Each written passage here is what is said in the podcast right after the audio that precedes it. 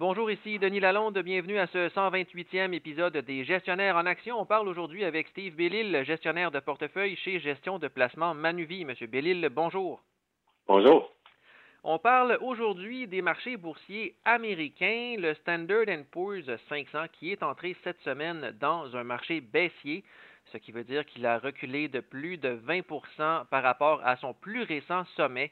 Est-ce que c'est une situation qui était prévisible selon vous? Pas nécessairement, mais euh, je pense qu'on est entré dans une situation où la politique monétaire des banques centrales, dont surtout la Federal Reserve, devient de plus en plus restrictive.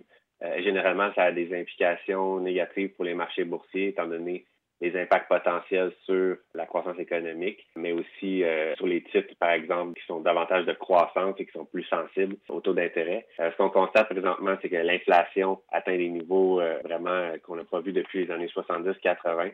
Même si on exclut la nourriture l'énergie, par exemple, aux États-Unis, on a vu le dernier chiffre qui était à peu près à 6% c'est du jamais vu au cours des dernières décennies. Et pour répondre à ça, ben, je pense que les banques centrales ont adopté une attitude vraiment très restrictive. Donc, on veut vraiment réussir à anéantir l'inflation, la ramener autour de 2 Et un des éléments que les banques centrales essaient de faire, c'est avoir un langage vraiment qui est très convaincant. On veut être sûr que les anticipations d'inflation des consommateurs et des investisseurs reviennent à la baisse, ne se mettent pas à augmenter de façon permanente pour résulter en une spirale. Donc, le langage est très convaincant. On essaie de dire, on n'a pas peur de créer une récession. On va faire tout ce qu'il faut pour arriver à contrôler l'inflation.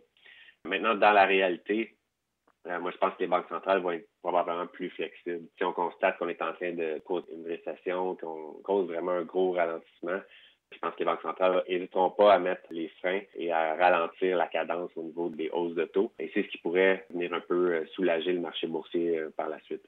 Mais quand on parle de politique monétaire, avec la Banque centrale américaine qui vient de relever son taux directeur de trois quarts de point le 15 juin, cette hausse-là, qui est quand même la plus élevée depuis 1994, qu'est-ce que ça laisse sous-entendre pour les réunions à venir au cours des prochains mois?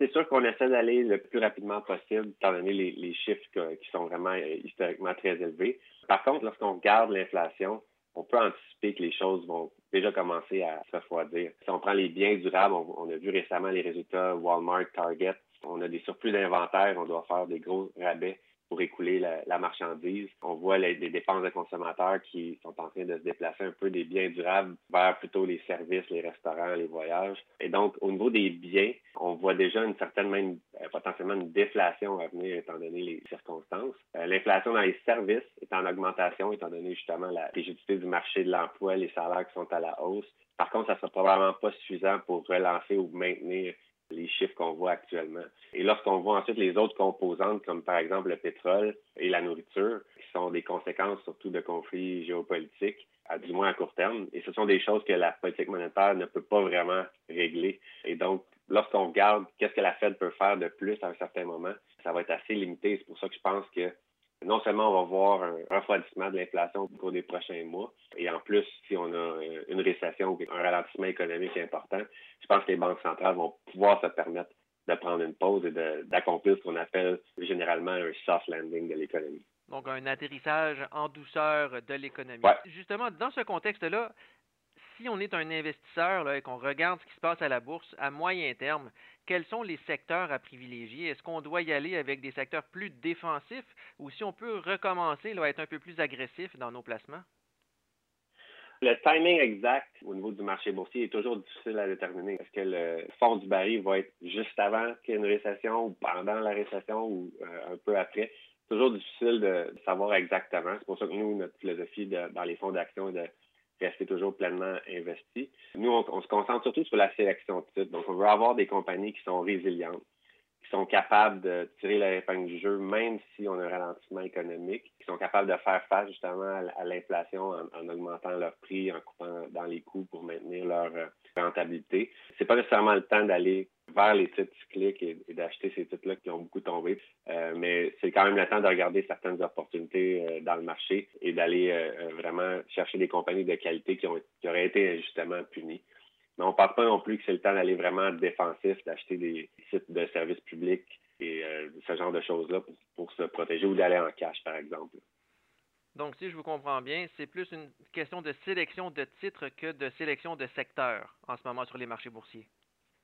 Euh, oui, d'un autre côté, avec l'approche d'investissement qu'on a, c'est vraiment comme ça qu'on procède parce qu'au bout du compte, un des risques qu'on peut voir, c'est si rendu au mois de janvier, l'inflation est toujours persistante, puis les banques centrales se disent, ben, on continue, on continue. À ce moment-là, on n'a pas l'atterrissage en douceur dont on a parlé, on a plutôt le hard landing. Et ça, c'est vraiment un scénario qui serait très négatif. Donc, il faut quand même rester prudent. Il y a beaucoup de risques euh, dans la situation actuelle, mais dans le scénario de référence que nous, on utilise présentement, on va avoir probablement une inflation qui va devenir de plus en plus contrôlée et les banques centrales vont se permettre de, euh, de ralentir la cadence.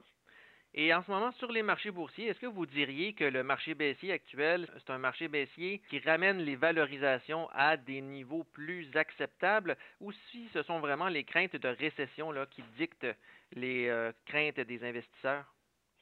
Ben, c'est un peu les deux. Euh, on a vu beaucoup de titres de technologie, de titres de croissance qui étaient nettement surévalués. Donc, des compagnies qui ne sont pas, pas tellement rentables à court terme, mais pour lesquelles les investisseurs spéculent sur la croissance très euh, accélérée et la rentabilité à plus long terme.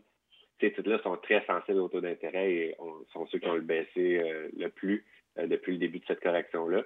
Mais aussi, on voit les titres qui sont les plus cycliques, qui ont, à part peut-être au niveau des matériaux, donc l'énergie, les métaux, etc., sont quand même comportés de façon acceptable depuis le début de l'année. Mais tous les autres titres cycliques dans le secteur industriel ou de consommation ont été très impactés à la baisse. Dans ces cas-là, il y a probablement certaines opportunités euh, qui pourraient. Euh, mais sinon, c'est ça, c'est vraiment les titres les plus cycliques et les titres de croissance qui ont été les plus impactés. Merci beaucoup, M. Bellil. Ça me fait plaisir.